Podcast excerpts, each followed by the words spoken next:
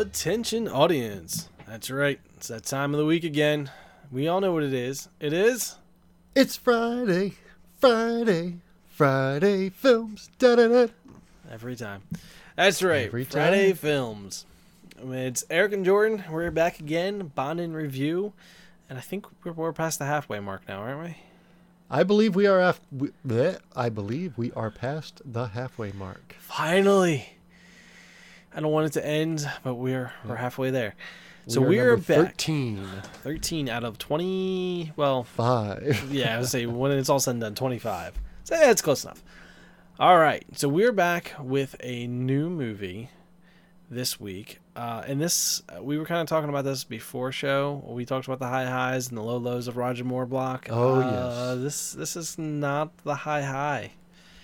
No, Not a this high is a low high. low.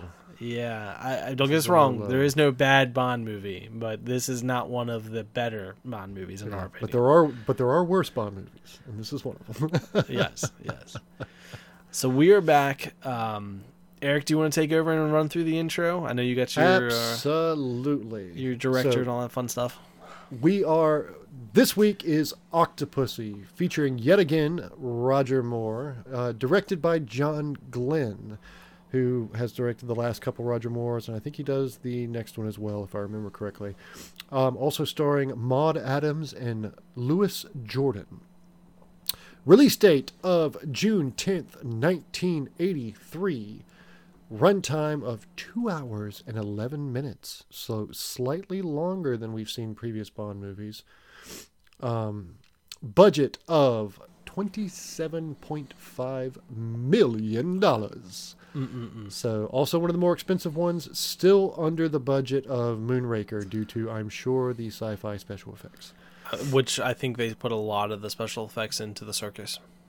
Uh, yep, absolutely. Yep, the circus effects in this movie were, were, were pretty spot on. You know, Yeah, a, lot of, lot of mhm. budget on circus effects and tuck tuck chases, but we'll get to that. That's probably really where all the money went. Um, well, man, that's all I've got. Are you ready to roll into it? Yeah, I mean, if that's it. I mean, we we pretty much start with the classic gun intro like normal. Uh, and With the exception of there is a new pose. I noticed it wasn't the traditional Roger Moore pose. It was more of a vertical standing pose you know rather what? than him doing the spread like the the crouch Yeah, crouch shot. I, I did notice that, but I was too amazed with the fact that it was in color. That Yet I, again, I didn't. will, it- I didn't even know? pay much attention. I was like, "Oh, Jordan, hey, the have you- pose is different. What? It's in color." Have you not noticed color. that the last several ones have been in color? Moving on, we start with a horse race at a military base, which, you know, I, I'm glad to say. Uh, before we get too far into this, I've talked about the last several movies about you know how I have not seen all of the older movies, um, other than like maybe a scene here or a scene there. This movie, I actually remember a good portion of. I probably remember about half the movie from seeing on TV over the years.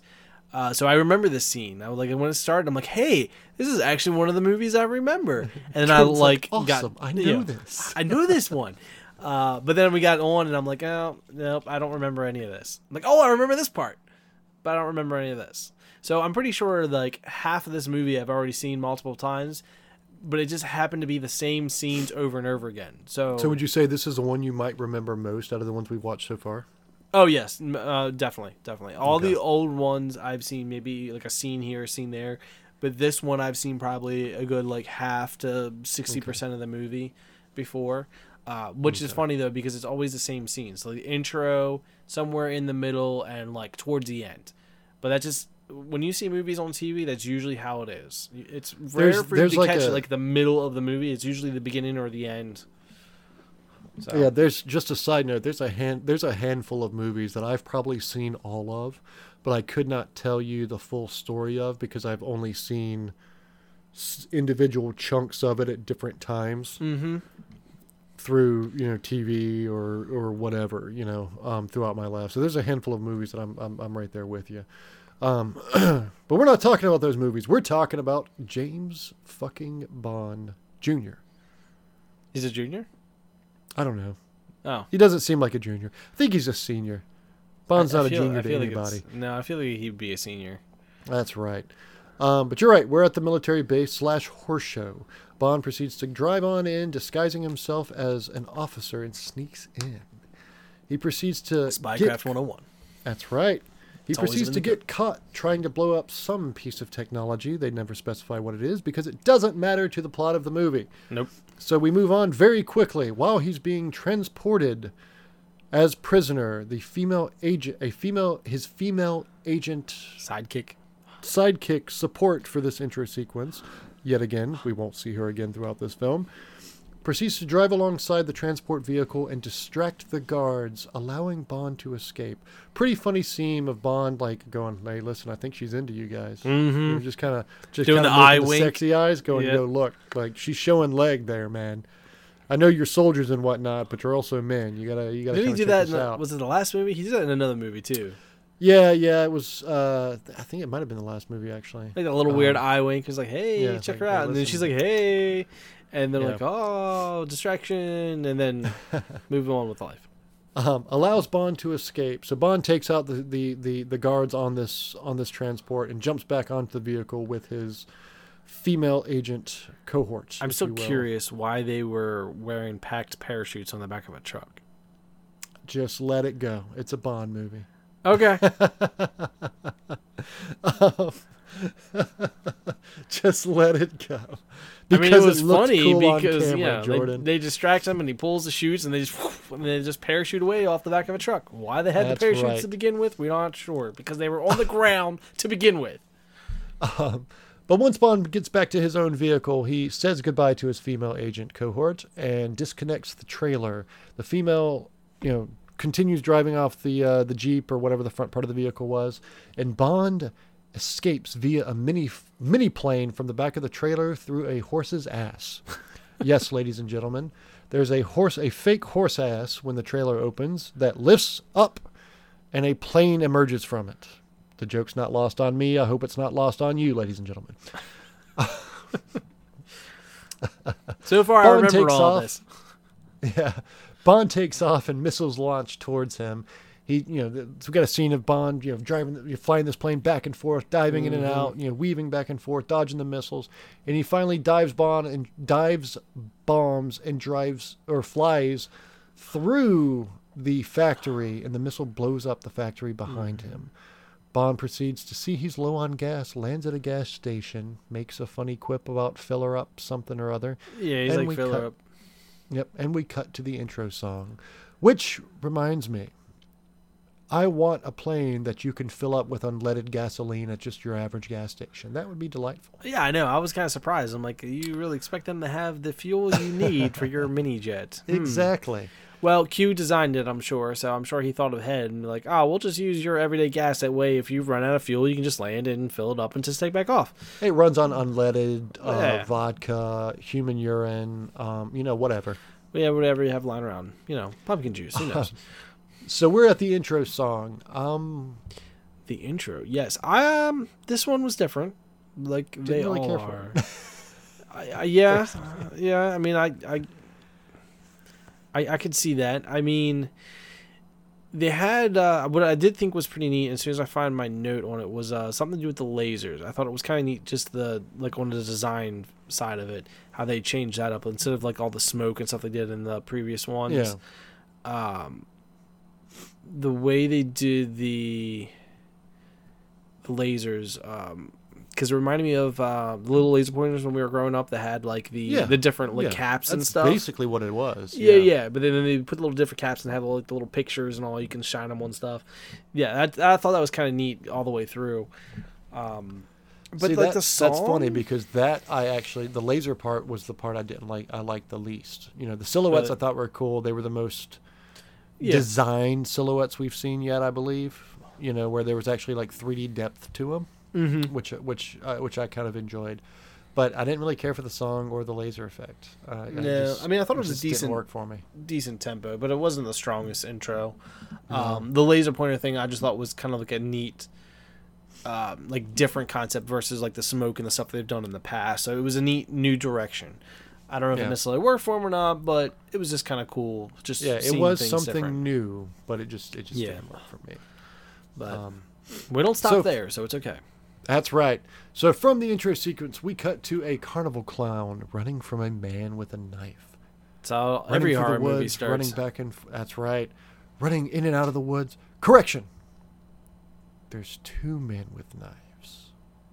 Dun dun dun. They're twins, ladies, ladies and gentlemen. This poor bastard clown is being followed around by carnival twins, knife throwing champions of the world, if you will. And usually people get Um, chased by clowns. Phil and Bill, I'm going to refer to them. the Phil, of yeah, I don't know what their actual names were. I never paid attention. Don't remember either, but they are henceforth known as the twins Phil and Bill. Um, they proceed to throw a knife in the back of the clown, and he falls into the river and is swept downstream. but wait, he survives and proceeds to tumble, you know, stumble his way through the yard of a, a, a beautiful estate party of some ambassador's yeah. house. Um, stumbles through the through the glass door slash window and falls dead, dropping a Fabergé egg on the floor in front of him. Cut to Bond arriving at headquarters with Moneypenny and her new assistant, who I can't remember her name. I didn't even jot it down because I knew we'd only see her for those couple of minutes. Yep, don't remember. And her new assistant. Um, they make some little flirts back and forth um, between the new assistant and Moneypenny, um, which I thought was kind of funny, actually. I did too. Yeah, Uh, was and then pretty neat. Bond, and then Bond proceeds to go in and meet with N, M and the new M. We've got new M in this movie. Yes. Yep, because previous M died, or the actor died. Yeah. Yeah. Um, and the minister discussing the Fabergé egg that was a fake. Yeah. There was a someone like an art consult or consultant or something. I forget the the other guy. But Yeah, knew yeah. a lot about art and this egg and stuff like that was there. uh, that the Fabergé egg itself was fake, and it's mentioned also that the clown that was being chased in the intro was 009. So we have another double, 00 agent. So it's we're going back to knowing that there's so many 00s in this universe. They just all work in different cases. Now this is a, if I'm not mistaken, one of the first times we've seen actually seen a double O agent in the movie because they're referenced. Well, with the exception of I think Thun, if I remember correctly, I think it was Thunderball where they had the meeting with all 10 00s. Yeah, but you, if I remember correctly, you didn't see all of them though, right? No, you didn't see their faces or anything. They were just sitting in a, like sitting in a room together. That's right. Okay. But granted, you didn't really see this one's face because he was a clown too. So Well, yeah, good point. I know it's not often that we see other double O's besides Seven in these movies. yeah, yeah. Um, but from here, we cut to a Russian official meeting talking about cooperation with NATO. One general is very power hungry and does not want to cooperate. He's he's arguing back and forth with the other generals, going, "Listen, you know, here's a plan. Here's what we can do. We could just fucking invade people. How Yeah. about that? You know, how about we just invade people? This works better." Um, the power hungry general is essentially sold, told to shut up by good old Russian general that we know from the last four movies. Yeah, the Russian Um, M. That's right, Russian M. We'll call him. Uh, power hungry general gets a message and arrive gets a message, um, and excuses himself and goes to an art depository. Saved by the red phone once again. That's right, always the red phone. I'm, I'm like how he's getting his personal calls on this red phone because you know the red phone is for like emergencies like you know the world is ending it's very very bad call the red phone and he's just getting his personal messages on the red phone i mean like Well, according to his personal world, this could be the end of it. Because he Well, goes to that, that art depository and they talk about the stolen fake Fabergé egg. We find out that this general was apparently running a, a jewelry smuggling scheme or something for some strange reason. I don't know why, but that's the plot of the movie, ladies and gentlemen. yeah it really like the whole um forgery thing made no sense to me at the very beginning i'm like Nope. all right i mean i know it, it finally led up to something but none of it really made any sense to still- draw me in i was like all right so we're this movie's about a forgery got it Yep. There's no real MacGuffin in this movie. There's no real international threat. It's just really a fake jewelry smuggling ring, and we'll go from there.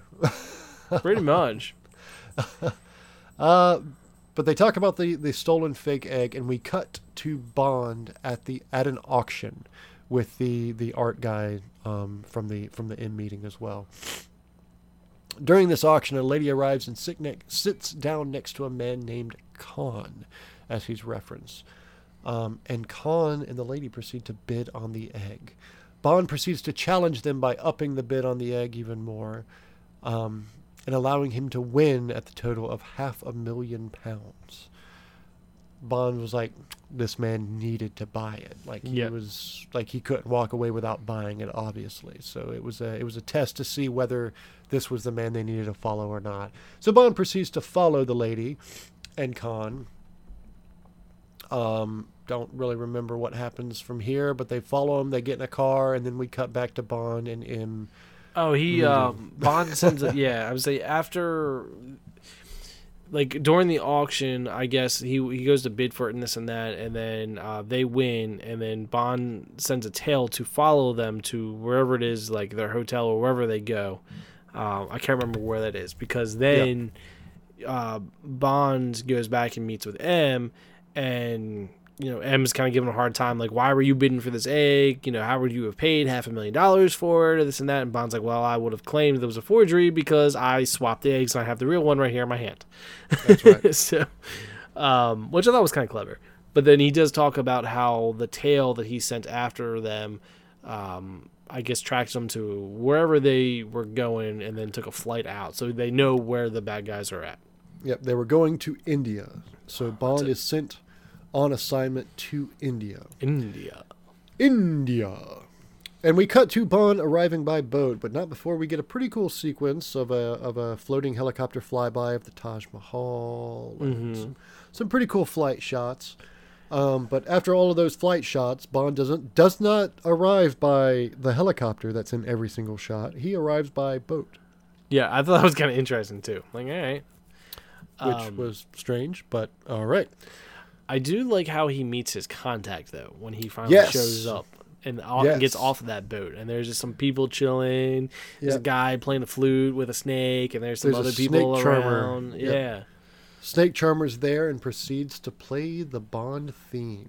yeah. I thought that was pretty cool. I'm like, oh, Yeah, listen yeah. to that. I was like, uh, and then Bond stops and turns around. I'm like, oh, oh, that was planned. Yeah, which tips him, you know, tips him a, a British crown, and they some co- say some code phrase about it back and forth um, to confirm that they are the contact. They proceed to hop in a tuk tuk and discuss Khan on the way to the hotel. Um, once they get to the hotel, Bond checks in, goes to his balcony, and spots the woman from the auction auction from his balcony. From here, Bond gets all dolled up in his nice, pretty tuxedo, goes down to the hotel bar and meets with the meets with the woman, who we now know is Magda, is her name, while Khan plays a game of backgammon, backgammon against another English major. Hey, real quick, did you catch the uh, when she was getting off the boat? Like when he was looking down off the balcony and she, uh, she was getting off the boat. The boat had a white flag with a uh, gold octopus on it. Did not see that. Nope. Yep. Missed that entirely. Yep, I, I I made sure to put a little uh, reference in my notes when I was uh, watching that scene. I'm like, oh hey, check that out because she's like she gets off this boat and the boat has like a little flag that just it was like a white flag with gold. I think it was a gold border and like a gold octopus on it. Yep. Which we'll get to that. We'll get to that boat later. Yeah. Nope. Completely missed that, sir. Mhm. Good catch. Um, but while uh, Bond and Magda are, are meeting while Khan's playing a game of backgammon, and Magda's just not having it. She's just like, yeah, I don't got time for you. So they move on and they go back to the backgammon game, of which Bond proceeds. Khan seems to be really good at. He always rolls sixes when he needs to. Mm-hmm. He always rolls sixes when he needs to. So Bond jumps in and takes the place of the major, upping the ante of the bet, and puts the Fabergé egg up as the bet. Yep. And he wins using Khan's own dice, which happened Bond notices are weighted to always roll sixes. I thought that was Um, pretty clever how he did that too. Like, yeah, as like the gentleman's agreement or something, Yep. where you know you're allowed to use the other player's dice once per game, which apparently in real life is not a rule in backgammon. So Mm. it's not a real thing. Apparently, I think it was one of those things where uh, whether it was a real thing or not, Bond was pretty much calling him out because Bond's like, "Look, I know you got loaded dice. Either, Oh, it was a power move. oh yeah, It it's was either, absolutely a power yeah, move. He's like, I'm gonna use these dice, and either you're gonna let me win your money because you set yourself up for this, or you can explain to everyone around you how you've been cheating the whole time. So like, I love that that powerhouse move that the Bond played on him. He's like, Oh, I got you right where I want you. Um, Khan accepts defeat. You know, um, writes a check for the for the the casino to, or the bar to to cash and to give Bond his money. Mm-hmm. Meanwhile, Khan's henchman, who is a very very large Indian man, crushes the dice into powder with his hand, and they leave. Um, when they leave, Bond collects his winnings with his um, Indian friend, who I don't remember the name of. Uh, I hold on. Tajay, Tajay, I believe. I don't know something because that. Q says something about him in the end, uh, or it's like towards the end. He gives him like a he says like a nickname or something. Yeah. Um, We'll get to it. Either way. yeah, I can't remember his name because Yeah. he's not actually referenced a lot. I mean, he's in it for a good period, but he's No, his, but name's his name's not not, said much. Because Q said something else later on. Because it wasn't like uh, they called him like a nickname or something. Yeah, I think Um, it's Tajay, but I'm not sure. So we'll just we'll just move on. Anyway, yeah, that makes sense. him and his him and his Indian fri- friends, you know, split out the money. Bond put several of them in his pockets and whatnot, and they and they leave the the the hotel bar slash casino. Mhm. Meanwhile, the Indian henchman outside loads a shotgun and is tracking Bond as he li- as he leaves. Ladies and gentlemen, we have our first tuk tuk chase. That is true. Bond cinematic universe. That is true. We haven't had one of these chases before. We have not. Bond gets in. Bond gets in his tuk tuk with his with his his Indian agent fr- agent friend, and they take off. They realize they're being followed by henchmen and friends throughout the streets of India. India. They're going back and forth. They're weaving in and out of the streets. There's tuk tuks going all over the place. There's people mm-hmm. jumping out of the ways. There's bicycles getting in the way. All huge action piece sequence. But ladies and gentlemen, there's one man throughout all of this that's been so motivated, so dedicated to his cause throughout these years, these films, his life. There's one man that saw the perfect opportunity. Yes, ladies and gentlemen, we're speaking of Frank Joseph P. Hinchman III. If that's his name from what I remember. Could be wrong. It runs together really really easily. does. Yeah. But Frank Joseph P. Hinchman III is back, ladies and gentlemen, and he finds himself in India this ti- time. If you remember from the last movie, he got back into the henchman lifestyle. He's back in it. He's been tracking Bond internationally for years now, since their last encounter. He is he is in for a vengeance. He's been training in the Indian martial arts of ninja star stab throwing. yeah. I'm sure there's a real name for it, but you know, who's got time to Google that? yeah. Right. So, ladies and gentlemen, Frank gets the call from his Indian henchman boss, and he's like, you know, listen, man, I got this. I know this man. I've I've been tracking him for years. I'm your boy. I'm your boy. I got this. This is my chance. Mm-hmm. So they're driving. A tuk tuk catches up to Bond's tuk tuk, and Frank jumps off, jumps off, and lands on Bond's tuk tuk. They're fighting back and forth. Frank got has his awesome ninja star stabby thing, and he's got Bond held down, and he's ready to make the killing blow, and he just slowly shoves his ninja star into Bond's chest, and we think you think, oh my God, Frank's finally done it. Frank's done it. Ladies and gentlemen, James Bond died in that moment, and Frank became the hero of the remaining films. It's not James Bond in review anymore. It's Frank in review. It's Frank in review. From henceforth, this is Frank in review. Frank in review.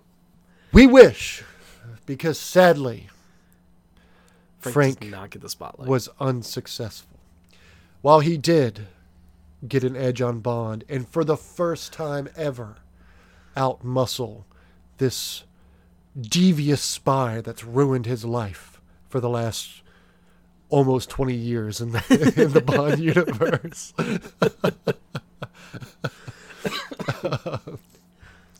Pretty sure Frank would be in his 70s now, but we won't go there. no, no, he's very fit for his age. Very fit for his age. So Frank stabs Bond in. Bond retaliate, retaliates and shoves Frank off the back of the back of the the tuk tuk. As Frank tumbles and falls into the streets, he's tumbling and he's like, "You know what? That's fine, because I killed that man. I killed him. I finally avenged my life and my family and my three children and my wife that divorced me." I think he had three children. I don't remember. I don't remember anymore. It's been a while. He's been divorced for several movies at this point. It's been a while, ladies and gentlemen. Bear with us. but he stands up in the street and he looks to watch the, cr- the crumpling corpse of James Bond. And what does he see?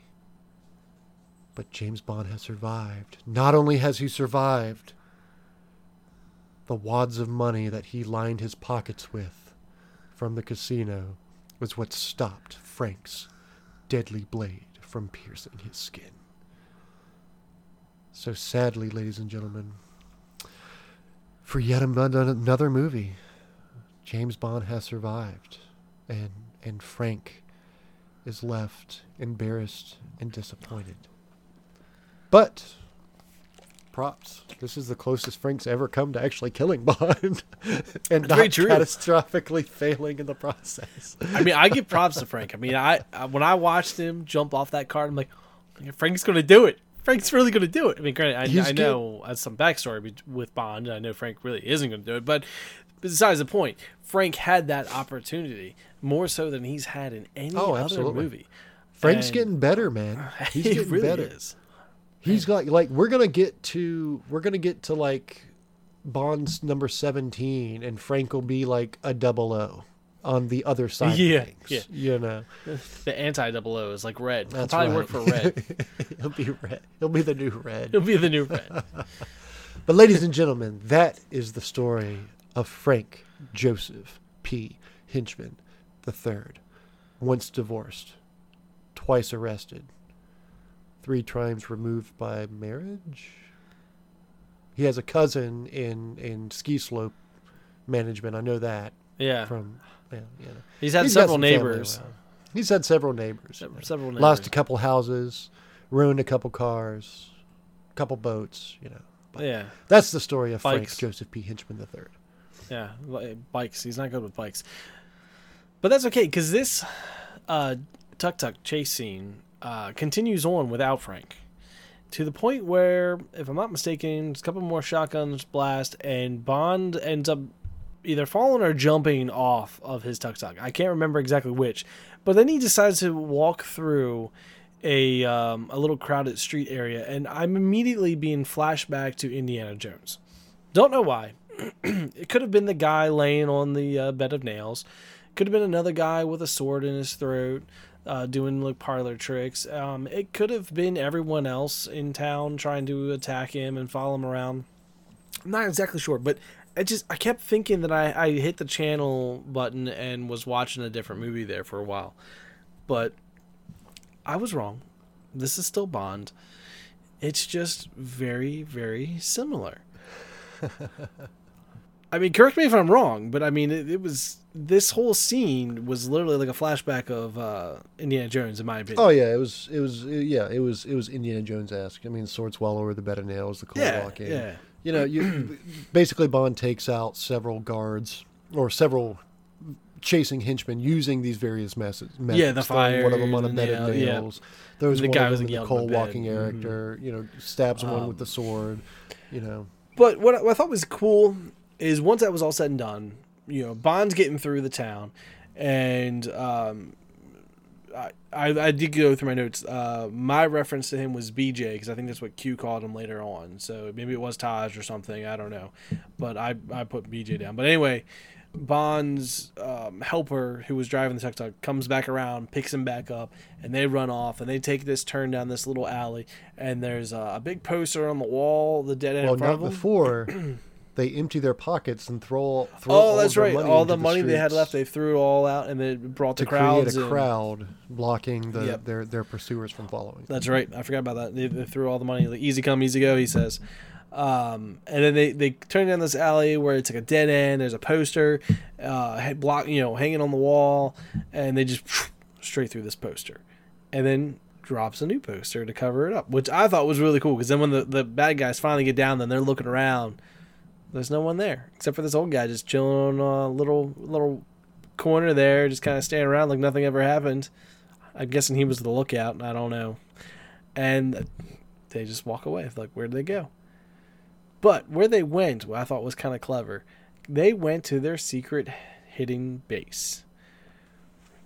Which, if you're ready for this, Eric, I was hoping you'd get a little breath here in between. Now kicks off Q time. Ladies and gentlemen, welcome to Q Time for the James Bond in Review episode of Octopussy. For this episode, we have temporarily outsourced Q Labs to India for a one time special event where we have multiple special, special items to offer you in this episode of Q Time. We have what I like to call stiff rope, limp rope. We have door knock knock who's there? Spike trap. We have and this one's a little bit boring name but we we just got acid pin Acid pen. acid pin, acid pin the name says it's all. Acid pin you squirt the squirt the ink into a little bowl. It dissolves any metal that it, that that it touches. Simple enough. We've seen it before. That's nothing big. That's that's that comes free with any of your next purchases. But what we really want to talk about ladies and gentlemen is stiff rope limp rope and knock knock who's there spike trap because ladies and gentlemen do you remember in gym class where that bastard coach made you climb the rope constantly, constantly, constantly, just yelling at you mercilessly the entire time. Well, you can fool that little bastard in one one quick and easy method by buying yourself your very own stiff rope limp rope. What ask ask me, ladies and gentlemen, what does stiff rope stiff rope limp rope do? That's a lot harder to say than I anticipated. Well, it rises like a serpent from its own coil, with you on it, so you can climb the rope without actually climbing. You're just rising up, rising up, rising up until the very tippy tippy top. You look down and you say, Fuck you, gym coach Phil, or whatever your coach's name was. I can do it myself. Full disclosure, ladies and gentlemen, um, the other side of stiff, stiff rope is limp rope, which um, if you are over 35 pounds, um, stiff rope will fall when you get about 15 feet off the ground and you will tumble and look like a giant pussy in front of your entire gym class. Full disclosure. With that said, with those kinks worked out, you know, we are going to discount the stiff rope, limp rope down to 12 easy payments of $99.99. It's not that big of a deal not that big of a deal. We are discounting it down. Stiff rope, stiff rope, limp rope will continue to be developed at Q Labs, and we'll get it working perfectly eventually. But we'll move on to the next product on the agenda, ladies and gentlemen. We have Knock Knock Who's There Spike Trap. Now, do you always have that pesky neighbor coming by to ask you for, for, for a cup of sugar, or those annoying Girl Scouts or or or people that want you to sign their petition. You know, all you want to do when you're at home is be left alone, right? Right. When you hear a knock on the door, you're never like, "Oh, I wonder who's there." It's always, "Who's this bastard trying to sell me something?" Right? I know I'm not alone in this. So, you need the knock knock who's there spike trap. Well, ladies and gentlemen, gone are those days from here on out because what the knock knock who's there spike trap does is any passerby who happens to knock on your door simply once using the using our patented knock knock door knocker which is scientifically engineered to emotionally encourage people to want to pull it you know? You ever go by a nice fancy hotel and they've got that nice lion door knocker that you just compulsively want to use Mm-hmm. yeah yeah that's essentially what it is you're just subconsciously compelled to use this door knocker Now, ladies and gentlemen, ask me what what happens when the casual passerby, the petition person, the the Girl Scouts, the the the salesman, whoever it may be, knocks on your door. I'm curious. You're curious, Jordan? I am curious. Well, well, it's quite simple, good sir. Spikes extend from the door, and the door slams open, killing the person instantaneously and pegging them on their on on your door frame. It's a delightful, delightful sight to be seen from the inside while you're sipping your your martini, shaken not stirred, mind you, and enjoying your peaceful afternoon watching James Bond in review. or listening to James Bond yeah, I was gonna say. Excuse I me. was gonna say. and what's the price on um, that thing? That, ladies and gentlemen, is a premium tier item that we're only offering because we've currently outsourced to QLab India. Those guys at QLab India are a very special breed. They're the only people that are crazy enough to think of the knock knock who's there spike spike trap. So because of import rates and you know and, and rupees translated to pounds translated to dollars, it's a little pricey. So the knock knock who's there spike trap is gonna run you about twelve payments of nine thousand nine hundred and ninety nine dollars and ninety nine cents. But let's be honest, that's a small price to pay for home security and peace of mind. You can walk around naked in your house, drinking those those martinis shaken, not stirred, and never worried about being bothered by knocks at your door again. Thank you for joining us for this episode of Q Time Octopussy Edition. So, so two things real quick. One, that is the best name ever, and I laughed every time you said it so quickly and so clearly. How you didn't stumble on that more, I don't know. And The knock knock who's there spike trap. yes, yes, that's priceless. Um, and then the second thing was I was waiting for you to say because it was so expensive that it'd be like twelve easy payments of a dollar. like I kept waiting for him. Like, please tell me it's going to be a dollar. Just say a dollar. That's all I I, should have. Hear. With with it being so expensive and the rubies and all that, I was like, just after, say a after dollar. translation, it's going to be 12 even payments of, of 99 cents. That would have been even better. Oh, man. Uh, well, that was good Q time. they they, uh, they honestly they crack me up every time. I, I do my best to not laugh hysterically while you're doing your spiel. so after Q time, we pretty much jump to the next scene where because Bond essentially gets all of his cool new gadgets, like his acid pen that we didn't really get into because it's not important at this point in time of the movie. Um, he gets himself and he moves The acid on. pin is nothing compared to the knock knock spike trap. No, that's like the coolest name ever. And I kind of want one of those doors now, but I'd feel bad if someone actually goes knocking on it. So we'll put that around back. Um, he, I don't know exactly where he shows up. It's somewhere like outside. Well, first bec- thing, Q equips the egg with the tracker. that Oh, that's right. I forgot about I skipped Yeah. over all that because it was just Q time and then the next scene. Yeah. that's right. He did uh, put the tracker in the uh, the egg, uh, and Mm-hmm. he got the new watch that has the uh, tracker that goes to it and all. Um, but, but I guess in the next scene when he he's like walking through, I guess is a town or something. Because I, I know he was he's greeted and they um, he's told that his table is ready Yeah. and his guest is waiting for Yep. him. He arrives back at the hotel.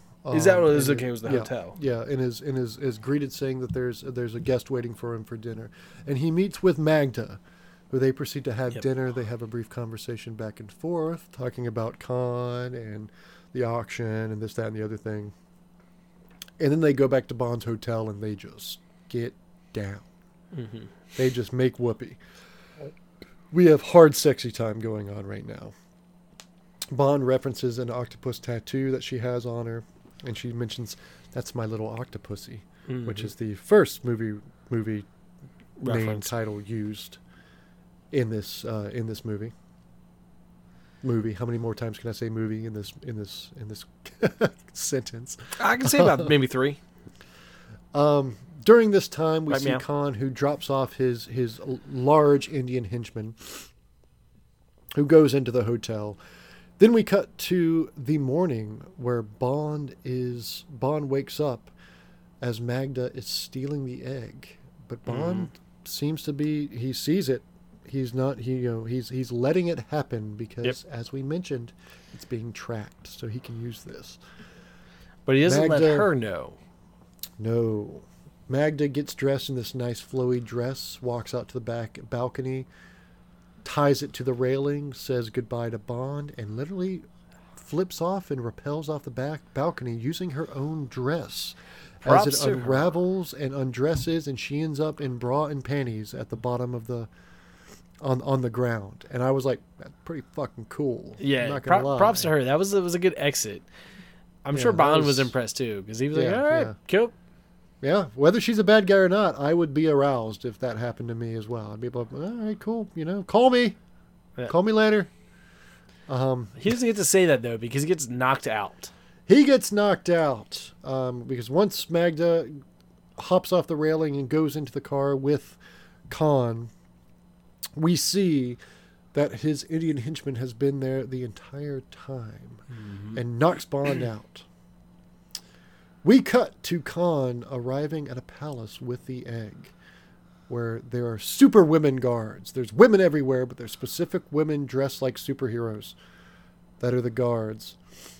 Khan walks through these, or is escorted by these women, and meets with another woman whose face is not being shown. Mysterious woman. Mysterious woman. it's shown that she has a pet octopus, a blue ringed octopus. It's pretty cool The looking. same, that's right, the same octopus that we saw on the tattoo with Magda. Mm-hmm. Um, we see that Khan has been working for this woman all along, that they got the egg back. And uh, Magda gives the order, or not Magda, the mystery, mystery woman gives the order to take out Bond. From here, Bond wakes up and sees Khan, looks out of the balcony and sees Khan arriving back at the hotel with the egg. Mm-hmm. Bond checks the doors and realizes he's captive in his own room. But the door opens long enough for the Indian henchman to invite Bond to dinner with Khan and Miss Magda. After dinner, they have dinner. They have a conversation back and forth about you know the taking of the egg. Blah blah blah blah blah. Just bad guy speak. Think the doc. Think the Doctor No dinner scene. It's about the same. Pretty much, yeah. After dinner, Bond is taken back to his room, and once he's in the room, he uses the patented acid acid pin, which, if you remember from Q time, We didn't talk about. metal it touches. I mentioned it very briefly, well, you did. but we didn't. it- we didn't offer it for sale though. and also, well, remember it, it, it is it is free with any purchase of the knock knock who's there spike trap, Oh. um, or or the stiff rope limp rope. Never mind. See, I wasn't paying attention to the acid pen, so therefore I, I missed all that. Yes, yeah, it comes free with any purchase. So think of that as a bonus. Uses the acid pin, acid pin to melt the bars from his window and sneaks out, witnessing a helicopter land with the angry Russian general um, walking out of it. Bond proceeds to escape by seek, sneaking through Magda's room um, while she's distracted and follows Khan and the general, but Magda has seemed to have spotted spot him, spotted him, but doesn't say anything. It doesn't. I thought that was kind of neat too. Pretty Yeah. clever. Um, Bond follows them, listens, and learns of the plans of the general and Khan, which is to smuggle these fake jewels slash real jewels and do something with them because it makes sense for the plot of the movie. I, I think it has something to do with. I mean, it has to do with East Germany and West Germany, but it's something to do with dumb jewel smuggling, man. It's just such a loose plot. I I mean, it really is, but it it had something to do with the, the smuggling as far as like I, I don't know if they were making the replicas so they could take the original ones and then, you know, pass them off like have the like essentially what I thought is they were gonna pass off the fake ones as the real ones and then keep the real ones and try and sell them to make money. Is That's what I interpreted it. Yeah, but that's how I interpreted either it, Either way, but- it's not a it's not like a political intrigue. It's just thieves. No.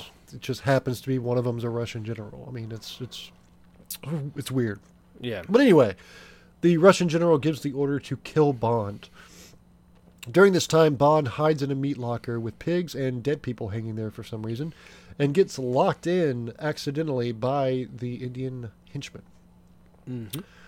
Um, they go to find Bond in his room, and naturally, he's not there. So they discover his escape and proceed to initiate a manhunt where they literally pull the entire village and every person within 30 square miles of this palace to hunt James Bond with elephants and guns and you name it, Mhm. it's there. Um, they orchestrate this very, very quickly, it seems. Bond proceeds to escape, disguising himself as a corpse from the meat locker and scaring some poor gentlemen as they attempt to throw the cor- throw the corpses into the ditch. It was kind of funny. Um, but the moment he escapes, he's instantly seen by the Everybody. by Khan and and the henchmen. Um, and a village worth of, worth of people begin chasing him through the, throughout the jungle. Various antics are used, including Bond of the Jungle, where he swings vine to vine, screaming like Tarzan, for some inexplicable reason. I, yeah, yeah. There's um, there was a couple things went on in this scene that I was Yeah, like, I all of this is pointless, but okay. Like, There's the him shushing the tiger. There's the him uh, dropping on the ground in the middle of everybody with a snake crawling over him and unlatching the, the elephant harness. Yep, There's the that. alligator that chases him for half a second. Uh, he I runs mean- through a web with like giant spiders, and he like smushes It's one on his arm. Yeah, it's just all over the place. Yeah, yeah. Um, but the bond of the oh, there was leeches. He, he after the bond of a jungle, and he fell into the water, and like he comes out with a leech on him or something. He just pulls out a lighter and just like, Yeah, really? yeah. What was the point of that? You weren't even in the water long enough for the thing to find you. Literally, the Bond of the Jungle Tarzan swing is my favorite. My favorite cheesy Roger Moore element, next to the Good, the Bad, and the Bond, where he was dressed as a cowboy, and and Bond Yes. and Bond of Arabia. So yes. Yeah. Okay. we we seem to have themes in the Roger Moore where there's small scenes that really don't have much precedence in the movie where they temporarily become a completely different movie. yeah. I, I mean, Some of them work, like Bond of Arabia actually kind of worked. That the Good, the Bad, and the Bond didn't work at all. And Bond of the Jungle absolutely didn't No. work.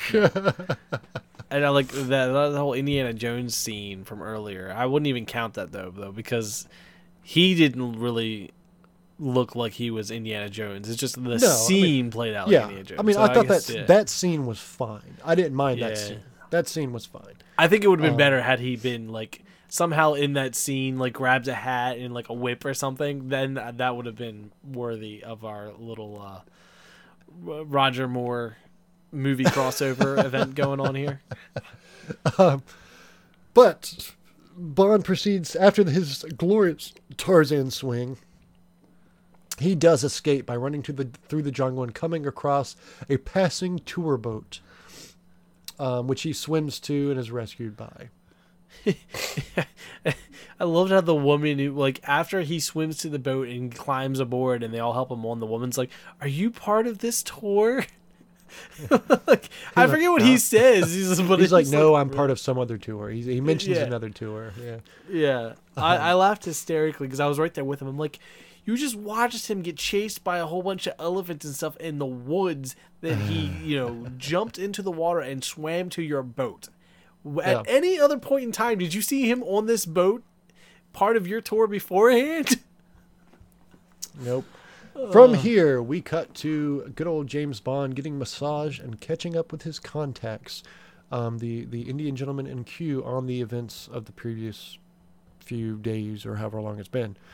Um, we find out that Octopussy is the name of the faceless woman, and that she has her own ma- floating mansion um, in the middle of the water in India. And Bond, Bond decides he needs to make you know, make a visit, if you will. So he proceeds to sneak onto the floating mansion via crocodile submarine snorkel system. Which I thought was pretty Um, clever as a uh, a spy gadget. It is a marketed marked improvement over the duck snorkel system that we saw in one of the um, Sean Connery bonds. I don't remember which one. Oh, I yeah, the think it duck was from. Russia with Love, actually. Yeah, the, the duck the hat at the very hat. beginning. yeah, marked improvement over the duck hat, I will say. um, um, but once he arrives on the mansion, Bond is instantly spotted on camera and is essentially greeted by Octopussy the moment he walks in the room. They have a conversation about her jewelry smuggling industry. Um, and they seem to be old friends. You know, Bond knew her father and allowed her father to commit suicide rather than being captured. Um, so Octopussy seems to have a bit of respect for, for Bond, it seems. Um, they have a conversation back and forth just as Khan arrives. Bond hides behind the door as Khan's let into the room, and Octopussy mentions that there's a friend here to stay. Khan turns around and there's Bond. Khan asks for the opportunity to redo the events of the last couple days and actually successfully kill Bond, but Octopussy basically puts Bond under her protection, and he's invited to stay for a few days as a guest of Octopussy. Um, Octopussy orders her her Wonder Woman henchman to put extra guards on Bond's room for the night because she knows that Khan is just not having this. Mm-hmm. And it's a good thing too, because we cut to a very grim and dark bar where Khan and his Indian henchmen are recruiting yet more people to assassinate Bond, including Sawblade henchmen. Sawblade yo-yo henchmen. Yeah, yeah. It's I had that on there too. Yeah, uh, the yo-yo saw. That's what I called it. Yes. Um, so Khan and henchmen recruit Sawblade yo- Saw, Sawblade Yo-Yo Man and friends to assassinate Bond. And then we cut straight to Q fishing, just enjoying an afternoon, you know, seeing what the rivers of India have. But he's actually keeping an eye out on Bond, keeping an eye out on the floating mansion. Um, he changes places with uh, the Indian agent, who I can't remember the name of. I, I put BJ down because I'm pretty sure that's what Q. There you go, BJ. Q mentions BJ, so I don't know if that was supposed to be initials or Um, something, but Uh, but anyway, uh, Q trades places with him, and it was like, you know, I'll relieve you at midnight. we cut to Bond and Octopussy, who are walking through as they talk about her operation. Um, they go back into her office, and Bond finds an ad for Octopussy's Circus featuring a clown, which looks oddly reminiscent to the clown that 009 was dressed as in the beginning of the movie. Octopussy mentions that she has to leave for a business trip to Europe and invites Bond to stay until she gets back. Um, Bond, de- you know, declines, going, "I might not be here when you get back. Kind of got shit to do." Mhm. They seem to have an argument back and forth, but it's made up with glorious, epic hard whoopee in an octopus-shaped bed. waterbed too. Indeed, indeed. Um, so, uh, to get a little personal, having never had sex on a waterbed, I don't think it would be fun. I don't know. I don't think That'd it would be. I, don't, I I be couldn't- interesting. I don't think I could get into that, man. that be would be that would be really difficult for me. Interesting. But anyway, we cut to Bond's Indian agent friend BJ or VJ or Najee or whatever his name may be, um, being taken out by henchmen and friends with Yo-Yo Sawblade Man. Um, I'm going to call him Yo-Yo Saw from here on out, like Yo-Yo Ma. yeah, but I, Yo-Yo Saw. I, I just put yo-yo saw. Yeah. He's going to be Yo-Yo Saw. Uh, Bond wakes up as the assassins sneak onto the floating palace. He reacts right before Yo-Yo Saw Yo-Yo Saw strikes, um, and a fight breaks out. We have an awesome little fight scene of of him throwing these assassins back and forth, him taking out Sawblade Man, um, him bashing the face of a henchman into um, into a uh, into the tank of the octopus as the blue ringed octopus face hugs him like a freaking alien face hugger. yes. um, I think Bond in the uh, last Octopus Go ahead. jumps in and like Trank's out. Uh, Trank's like one or two yeah, other yeah. guys too. Octopussy jumps in, jumps in, and knocks out a couple of them as well. And, and just Um, curious, uh, out of curiosity, the saw comes down when they're in the bed, and you see it like tearing up all the pillows. He must have had just, uh, you know, too short of a string because had that gone another couple inches, I feel like that water bed just would have like, you know, cut open. Water would have gone everywhere. There probably would have been sure a, a big flood. Yeah, Yeah. yeah. So I, I think in the long run, he needs to get a little bit extra length on his yo-yo. Yeah. Yeah, he needs to need a little bit more length length to walk the dog, if you will. Exactly, exactly. There you go. Good fight scene though. But yes, um, Bond's fighting the last henchman, and they fly through the window and fall into the water.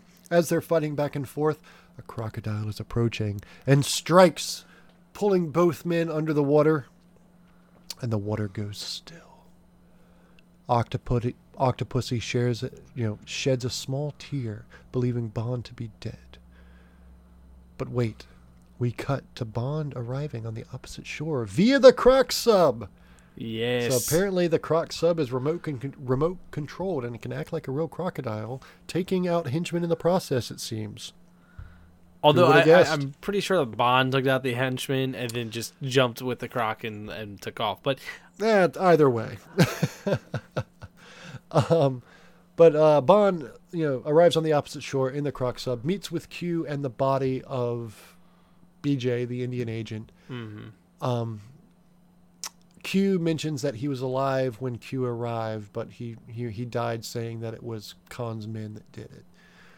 Uh, Bond says he has to go to a circus in Berlin. In East Germany, mind you, which is currently owned by the Russians during this time period, because this is before the fall of the Berlin Wall. Cut to Berlin, where Bond gets his new ID and is taken through the the checkpoint into East Germany. Bond sees Khan. Bond arrives at the circus and sees Khan and the Russian general, along with Octopussy, across the way at the circus. Bond proceeds to sneak around and follow Khan and the general and Octopussy as they go around back and seal the stolen jewels into a train car to be delivered. Bond is taken for a ride underneath this train car as, as the train car is pulled away into a tunnel where they change it out for an identical train car that has a bomb put into the cannon. yeah, it's like the bottom, like trap door to the cannon. So Yeah. where the cars are identical, the only difference is the one has the bomb, the other one has the jewelry. Yes, yes, exactly. Um, and then that car proceeds to start moving forward. Meanwhile, on the gym train car, Bond proceeds to fight with Phil, the knife guy. Are you sure Not Bill. Bill? Not Bill. No, this was Phil. Phil sure the knife Phil? guy. Okay. Bond proceeds to fight with Phil the knife guy on the gym train car and proceeds to load him in the cannon to hide his body once he defeats him and reclaims a gem from the container. Takes The his general uh, clothes too, doesn't he? Yeah, takes his clothes as well. um, the Russian general boards this gym car as Bond strikes. The general proceeds to reveal his plan to blow up the action, the, the real train across the border, or to, to you know to blow up the circus across the border in West Germany, causing chaos. It seems for some unknown reason why they would have to blow it up, but you know it is what it is. It's it's briefly explained, but I think the point of this is it it starts some type of war. Um, Well, it's all during Cold War time, which had much Yeah. to do with East Germany, West Germany. So I mean, I get that, but it's a very loose story, man. Like it's I mean, well, yeah, it is. But if you remember at the loose. beginning when he was um, in the war room and he was talking about how the, he they could take like their power, they could take over more territory. yeah, That was his plan. He he wanted to set off an explosion and create chaos so that they could easily take over more territory. That, Yeah. was, that was his power hungry plan from the beginning. And jewelry smuggling was just some means of doing it to get Mm-hmm. him to that point. Um, but during this time, a gunfight breaks out, and the general manages to escape during this time. Um, Um, during this time, Bond steals a car. Um, you know, the, the, the bomb car has already left with the actual train. Mm-hmm. And Bond steals a car and pops the tires pops the tires on it during a uh, roadblock and turns on the train track and uses it as a train to catch up to the main train. Bond jumps from the car to the train right as an oncoming train takes out his car and throws it from the tracks and ruins some poor guy's fishing trip. There's like Yeah. six dudes, three of them in a boat, a couple of them on shore, and just a car just lands on them and knocks them out of their boat. Ruins that poor trip. Bond's just all about ruining innocent people's lives, man. Like, like Mm-hmm. the more I learn about Bond in these movies, the more I don't like him. I mean, like rude, right? Right? I mean, those guys, they're not going to get their boat replaced. They're not going to get their boat reimbursed. No one's going to buy them a new Probably boat. not. Think about all the fish that got scared away. M's M's going to deny the activity even happened. It's going to Yeah. be something that is gets swept under the rug. It never happened. Hmm. sigh, sigh. But anyway, we're not talking about the fishing gin. We're t- j- fishing gentlemen. We're talking about James fucking Bond, ladies and gentlemen. So once he jumps onto the uh, onto the the the real train, he proceeds to sneak into the bomb area and hides in a monkey suit. Props to him and his spycraft. Resor- right. Resourcefulness. He's just in a monkey suit with his eyes clearly visible, just standing in the corner of the room. It's like that video. Did you you ever you ever did this in high school where they were talking about you know it, it was like I took a class on like like the art of dis- visual distraction or something, and it's like a video where there's a bunch of people dancing, and during the middle of them dancing, a guy in a gorilla suit walks through the middle of the the room. And like because you're so distracted with the dancing, you don't see it. And at the end of the video, it's like, did you see the guy walk through the walk, you know, walk with the gorilla suit? And it's like seventy percent of people w- won't see that. And then if you rewind the video, yeah, there was a dude with a gorilla suit in the middle of the room. So no. it's, Yeah, I don't it's think I've ever thing. seen that. Anyway, we're old, so you look it up. Highly recommend it. um, I spoiled it for you because you're gonna immediately see the guy in the gorilla suit because you know it's coming. Yes. so I kind of spoiled it. But either way, you'll Now get you an get to be insight part of that into younger 30%. Eric that day. Indeed.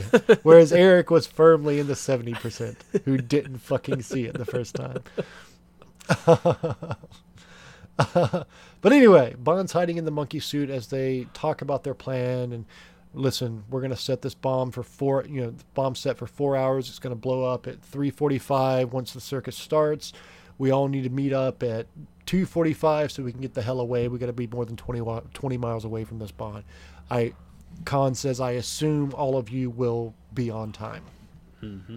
Bond's hiding in the monkey suit as they cross the border of the train. As they cross the border into West Germany. Meanwhile, the Russian general catches up and forces his way through the border blockade to try and catch the train and is shot dead by the West German guards because you just don't fucking do that. You can't just run through borders. No. Whether you're military or not, you just can't do that. Not to mention, by this point in time, the Russian M has kind of caught on to Yes. um, Olaf. I think his it was the Russian general Olaf, Something like that, yeah. and uh, was kind of trying to track him down because he found the jewelry in the back of the car and was trying to track him down to figure out, you know, what was going on and to stop him essentially. And this is where he kind of like talks to him at the border and it's like, "Oh, you didn't make it, and you're a thief, Yep. and you're just stealing everything." And lets him die. Yeah. lets him die. Um, meanwhile, after Khan and friends activate the bomb in the in the train car, uh, the henchman sword swipes the monkey suit, but Bond is magically not in it anymore and escapes to the roof of the train. Bond proceeds to work his way to the front of the train, going on the side of the car, gets seen by Khan at some point, who shoots out the window. The henchmen attempt to stop him. We have all sorts of fight sequences going on on this on this on this train. Mm-hmm. Eventually, Bond goes back up to the top of the train and is met with Bill, The knife man. the knife man.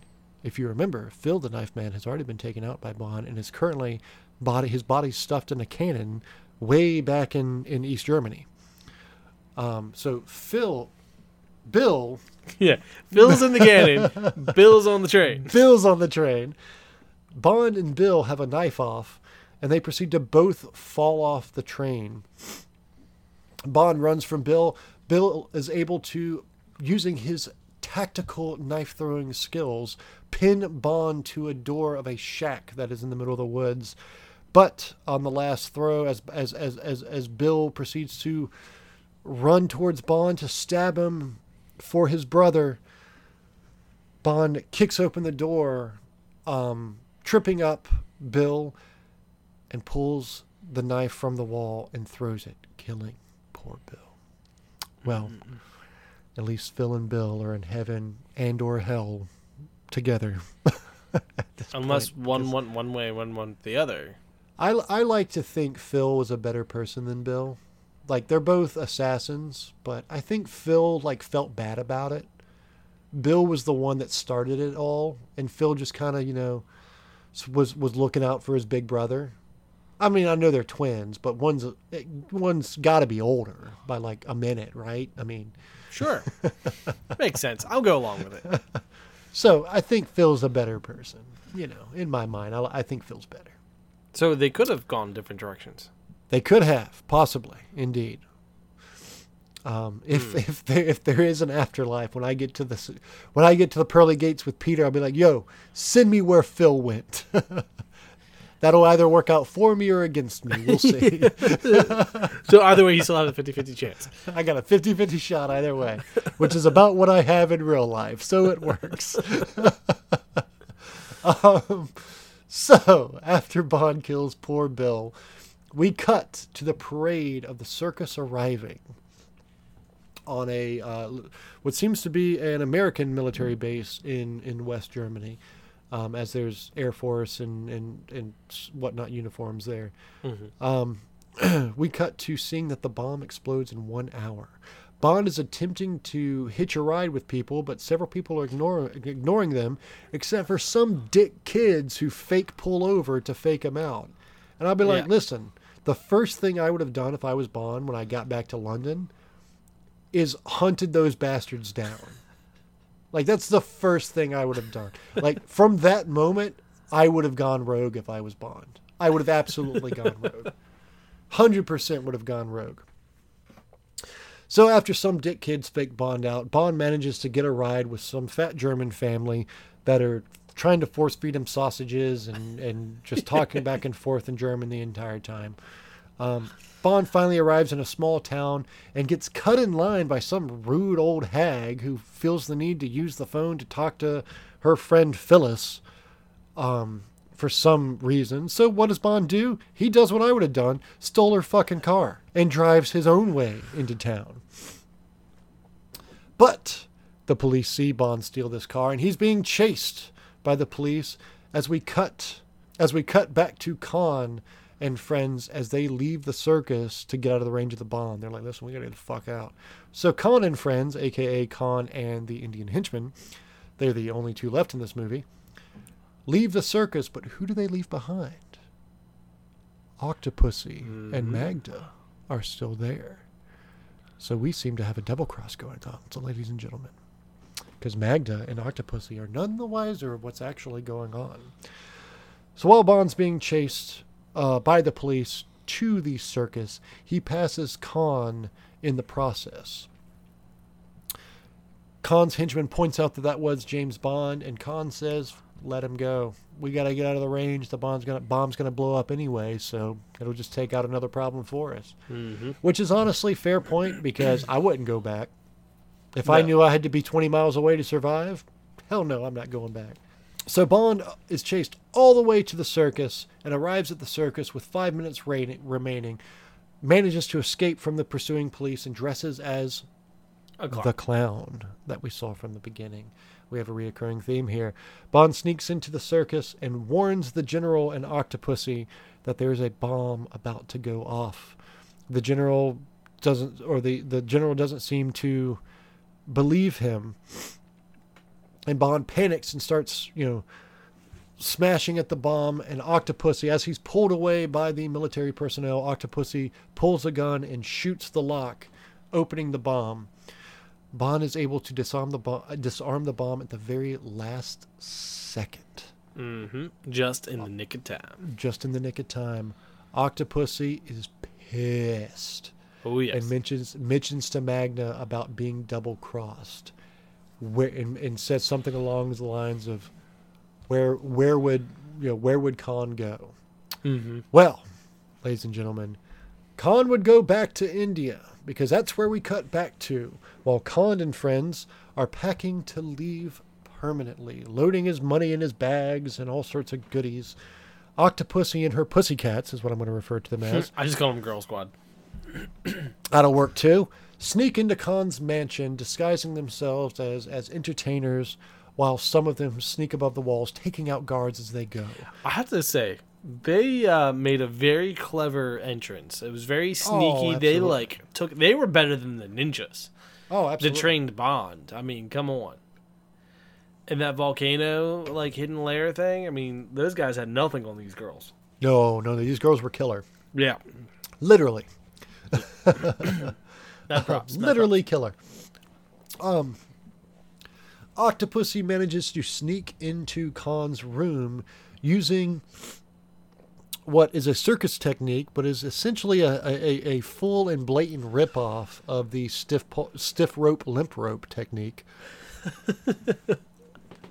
Which you know, I'm sure our Cheap lawyers will, our lawyers will be having a conversation with them um, in the near future because it's just a, it's just a cheap knockoff of the stiff rope limp rope. All they did is took took our Indian Q Lab technology and and um, they may have perfected it in the form of an actual pole, but we won't go there uh,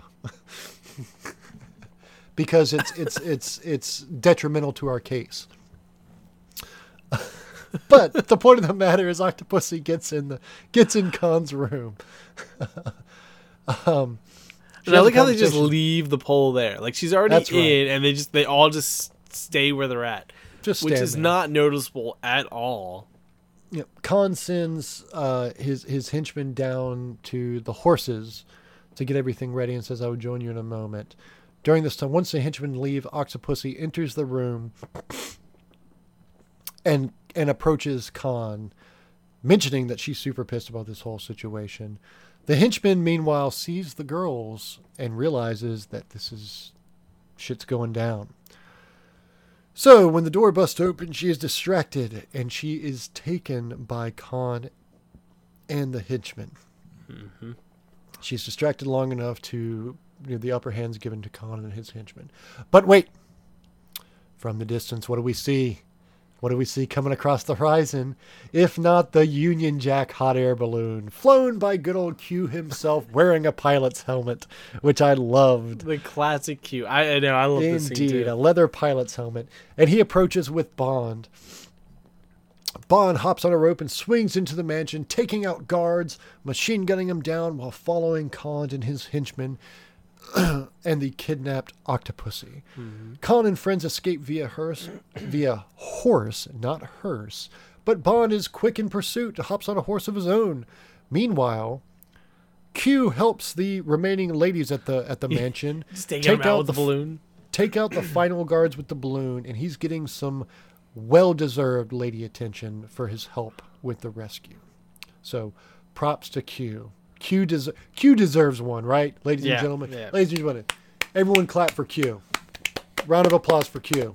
Yep, thank you. Thank you. thank you. Shout out for Q getting some for the first time in these movies. Assuming. Uh, allegedly, allegedly, you know. Uh, Khan and friends arrive at the pla- at at a plane, which is seems to be their final escape. Bond and his horse run, run, run. They they ride, ride, ride, and Bond jumps on the plane last minute as it takes off. Khan proceeds to fly the plane, spin it back and forth, attempting to shake Bond off. Once he thinks he's got Bond off, he doesn't. Bond disables the right engine of the plane, and it goes dead, causing the plane to start going towards the ground. It just it reminded me of those like commercials where there's like a little squirrel or something just playing on the plane, or it's just like, where'd he go? He's gone. Yeah. No, he's not. He's over here. Um, But Khan decides so it'd be a good idea to send his henchman out to take out Bond, and the henchman's like, "Yo, listen, we're like in the air. Like, you you You serious? Like, no joke. Uh, uh, okay, I mean, you're paying me, so sure."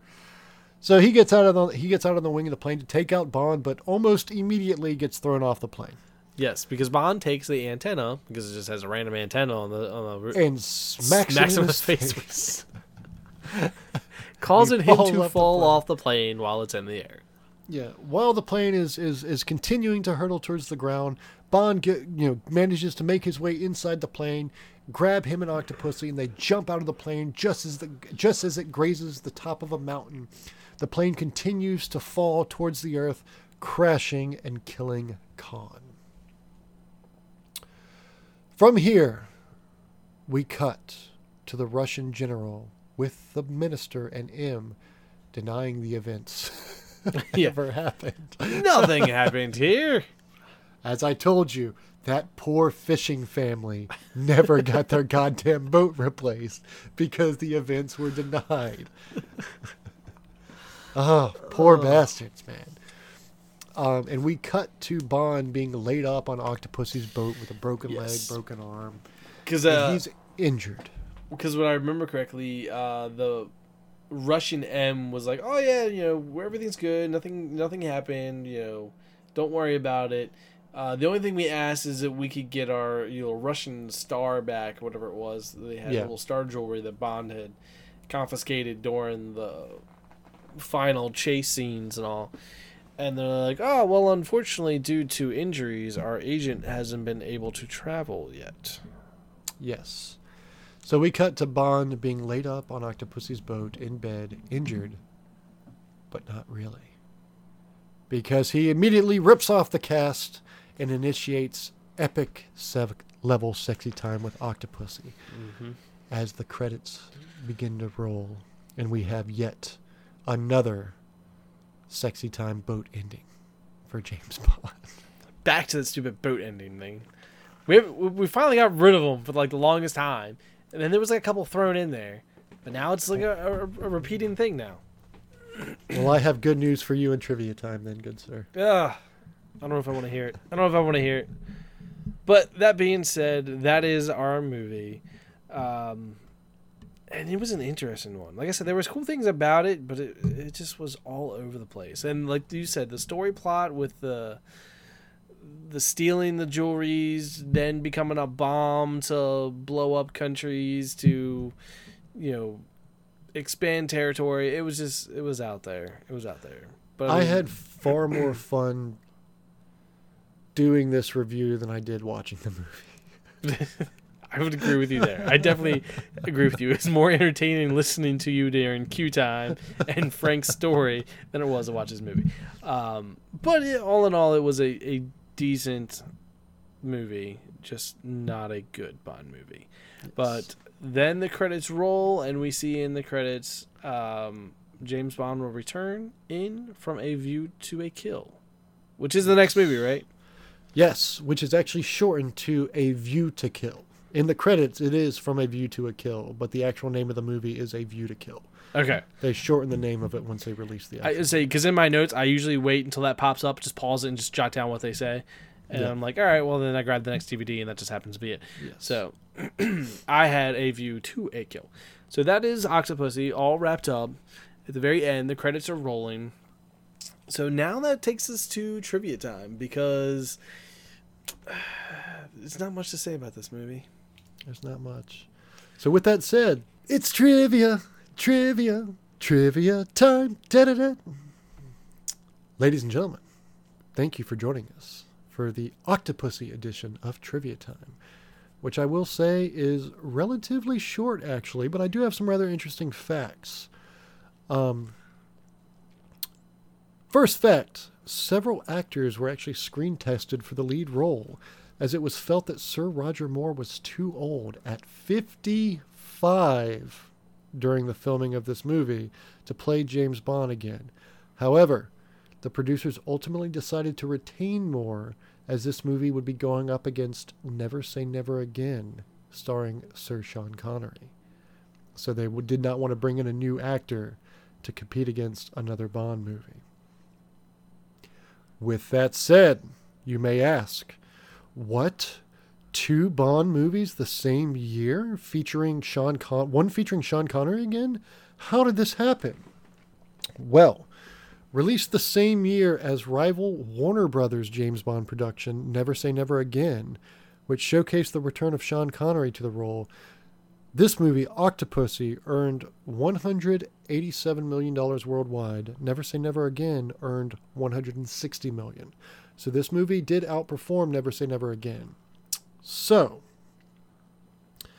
fun fact Never Say Never Again, we will not be reviewing in this James Bond in review because it's not actually a canon James Bond film. It's not by Eon Productions, which has the license from the Ian Fleming estate. It is a weird spin-off via certain licenses that were agreed upon by the writer of Thunderball that he couldn't do anything with for 10 years, so it didn't he didn't do anything with it until, you know, 83 and they brought Sean Connery back and they named it Never Say Never Again because Sean Connery never wanted to do Bond again, but he did. It's it's a weird spin-off Bond movie. Um, with that said, it's essentially a remake of Thunderball, which if you remember is very highly rated on our list. I highly recommend you watch Never Say Never Again. It is a very very good Bond movie, but it is not canon Bond so it is not one of the 25. So it will not be reviewed um, for this review series, unfortunately. Um, so, next fact this is the last James Bond movie to reveal the name of the next movie during the credits. I'm sad now. I'm really. I look forward to it every time I do my news. I'm like, all right, where's the credit rolls? Where's the credit rolls? I want to want to put down. It'll never it'll never happen again. um ah v- Vijay was the name of the Indian guy. I've got it in my trivia time. Um, Okay, so as we Vijay, mentioned earlier, yeah, as it mentioned as we mentioned earlier, when Bond meets up with Vijay, he hears a few bars of the James Bond theme being played through the Snake Charmer's instrument.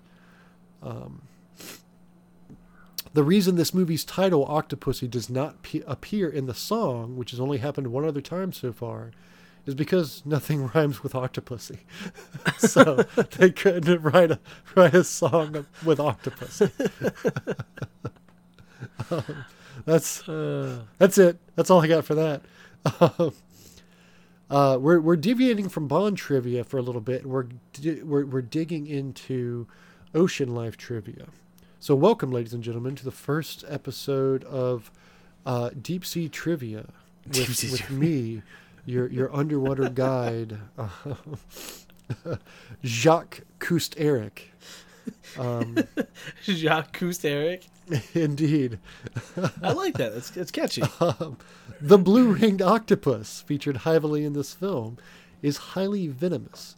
It produces tetra, tetrodotoxin, tetrodotoxin, which it uses in self defense. Tetrodotoxin is only found is also found in pufferfish. One milligram of the toxin can kill a person, and there is no known antidote. Hmm. So, no known antidote for the blue ringed octopus and the pufferfish toxin. I did not know that. Indeed. So, basically, don't fuck with blue ringed octopus or pufferfish, or you will die. There's no surviving. You would rather be bit Huh. by the most venomous snake in the world because there is an antidote for that. There's not an antidote for the blue ring octopus. Wow. So, needless to say, the man that was face hugged did die. With that said, that brings us into our next fact. When the octopus lands on this thug, it completely covers his face and tentacles wrap around its head like the face hugger in Alien. This was a deliberate reference to the 1979 film. I wondered that when I Um, saw that scene.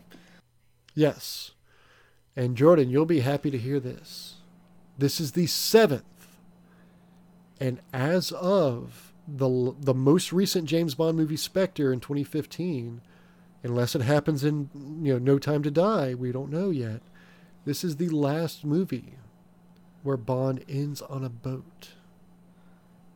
Yes. So we'll never see a Bond movie end on a boat ever again. Yes.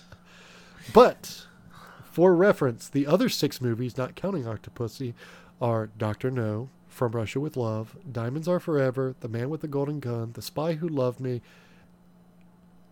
and that's it. But there is a side deviation. There's like a half truth here. Because the final scene in Tomorrow Never Dies in 1997 was on the wreckage of a boat. But it wasn't a boat. Like an in the ocean boat. It was the wreckage of a.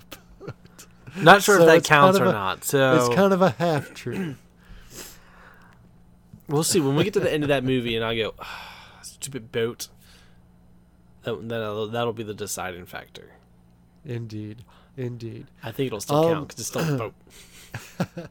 Doesn't matter if all I it's if it's moving or if it's wrecked. It's still a boat. And that's all I have for trivia time. All right.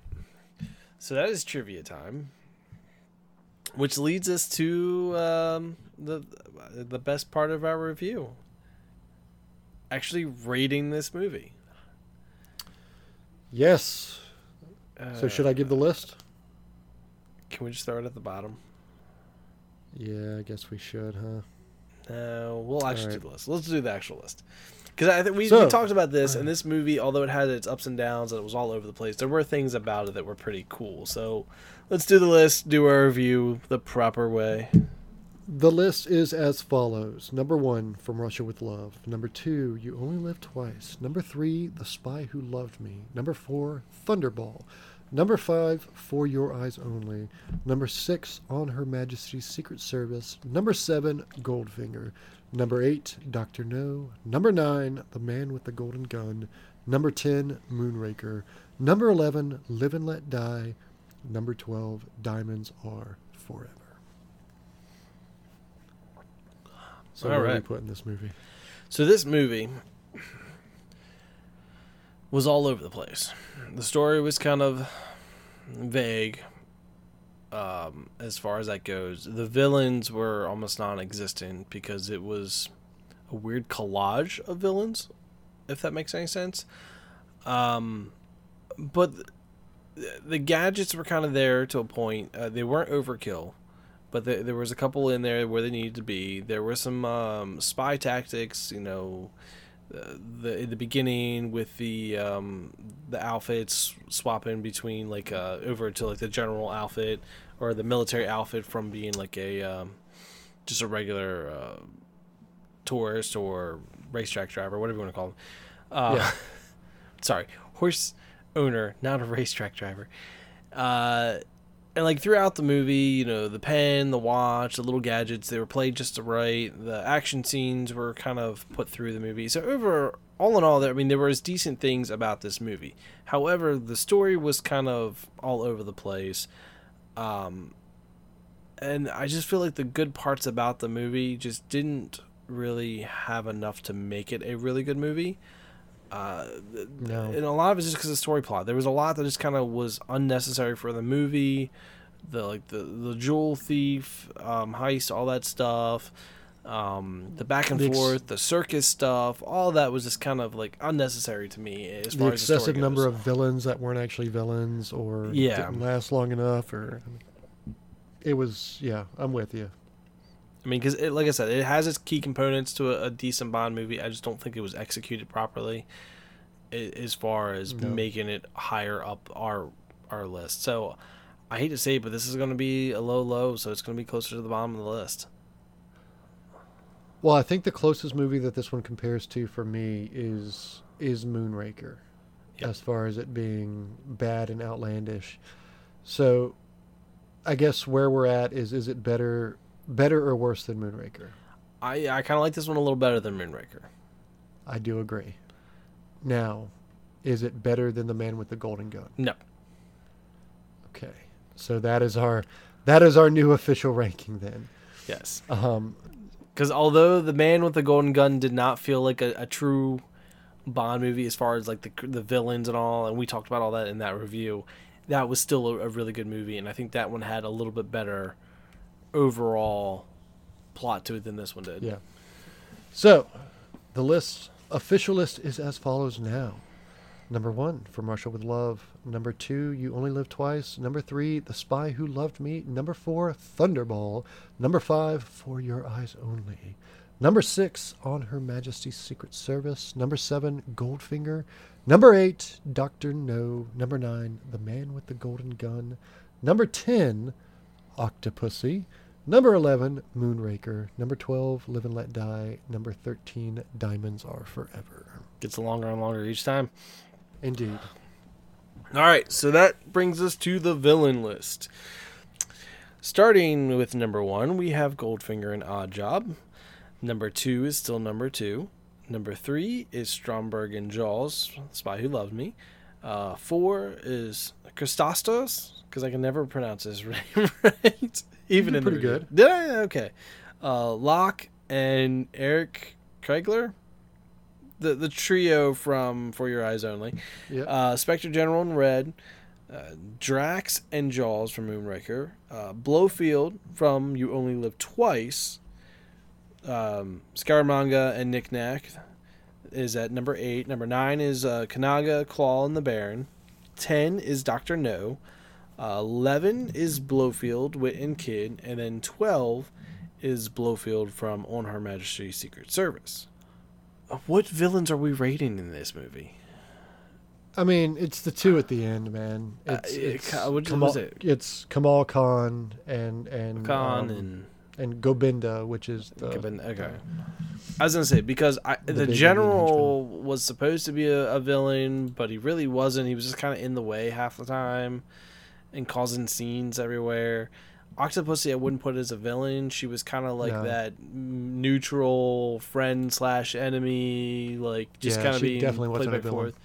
Um, so that being said, if we're doing Khan and what his sidekick, there's not really much there to be on the villain list. I, I hate They to say it, but full disclosure. they were they were not good villains. Um, they weren't menacing.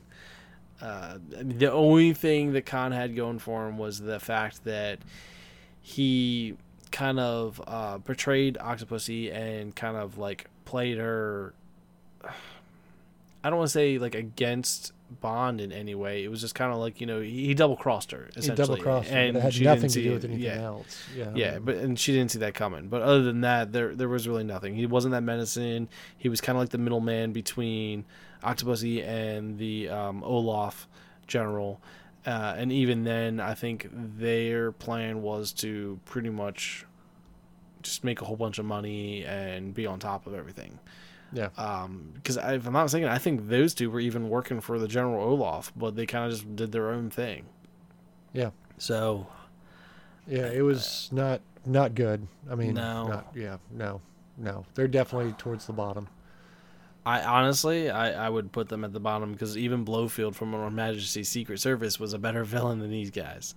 I'm glad you admit that because I, I know you don't like the Blofeld from Her Majesty's Secret Service, but these guys are So definitely it- worse. it's not that I don't like him. I just didn't think he was a good Blofeld villain. Like it was hard, Yeah. and especially with the, the list of villains that we've gotten since then. I mean, he just wasn't as portrayed. Like he was a good actor. He played the character really well, but out of like the villainous side of it, he just didn't seem like a good yeah, evil Bond villain. I mean, he he was no Goldfinger, okay? it's true. It's true. So, but uh, these guys, these guys were worse. I mean, I don't even I'm I'm 100 percent with I don't know They're if they the- were they're the bottom, interviewing for, you know, villain, you know, trying to see if there was any listings for the new villains and they were just like, "Hey, we're here to interview. You know, this is what we do." And they just didn't get the job maybe. I don't know, but they didn't bring their aim gauge to this movie. So yeah, I'm, they, I'm with you. unfortunately, I had to put them on the bottom of the list. So what's the new list? The final the final list for this episode The exact same thing except for number 13 is uh is Khan Is and, Khan, and, yeah. and Gobinda. yeah. yeah, so I'm not even going to repeat the list. Nope, you're There's good. no we all know they're at the bottom. Yes, they're the new bottom. So there you go. Mm-hmm. That's our list. So that's it. That's that's the Bond villain review. Um, overall, okay Bond movie because there's no bad Bond movie.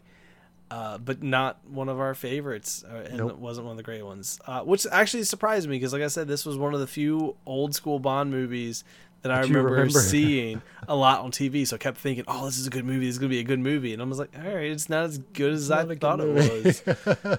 um, and I think it had a lot of potential. I just think that yeah. the story needed to be trimmed up some. There was a lot of stuff that needed to be cut out, and I think if they would have made like one really good bad villain behind everything, whether it been the general or Khan or whoever, and kind of trimmed everything in between a little bit, I think it would have been a lot better movie. Yeah, I mean there Um, were there were potential elements that, Yeah. that, that, that had the potential for being good, but I, I didn't I didn't enjoy it overall. Mm, no. But that's So- it. That is our review uh, for Octopussy. Uh, the next movie is uh, From A View to Kill. A Not- View to Kill. A View to Kill, sorry, not Yes. A Kill. Yeah, A View to Kill. With that, Eric, I guess you want to take us through the outro. Yep. So, ladies and gentlemen, if you liked what you listened to on this episode of Friday Films James Bond is James Bond in review featuring Octopussy, let us know on any social social media, Twitter, Instagram, Facebook at Hoodoo Presents. Share your list with us. Share your villain list with us. Let us know what you think of the Blue Ring Octopus and or the Pufferfish and or Jacques Coup Eric special segment on this episode. I'll do more facts for for Sea Life if you want me to in the future. It's all good. Well, now I'm really curious where you were for the Jaws movies. I know, right? Oh man, if we do Jaws in review, it'd be so bad minus the first one. Every Jaws sucks except for the first movie. I was kind of referring to Jaws as the villain Jaws Oh, Bond, okay. but Oh I set you up to go wherever you wanted with that, which was Oh, the and whole I point. went, and I went. But anyway, Priceless, priceless. um, yes, follow us on social media: Instagram, Twitter, Facebook at Hoodoo Presents.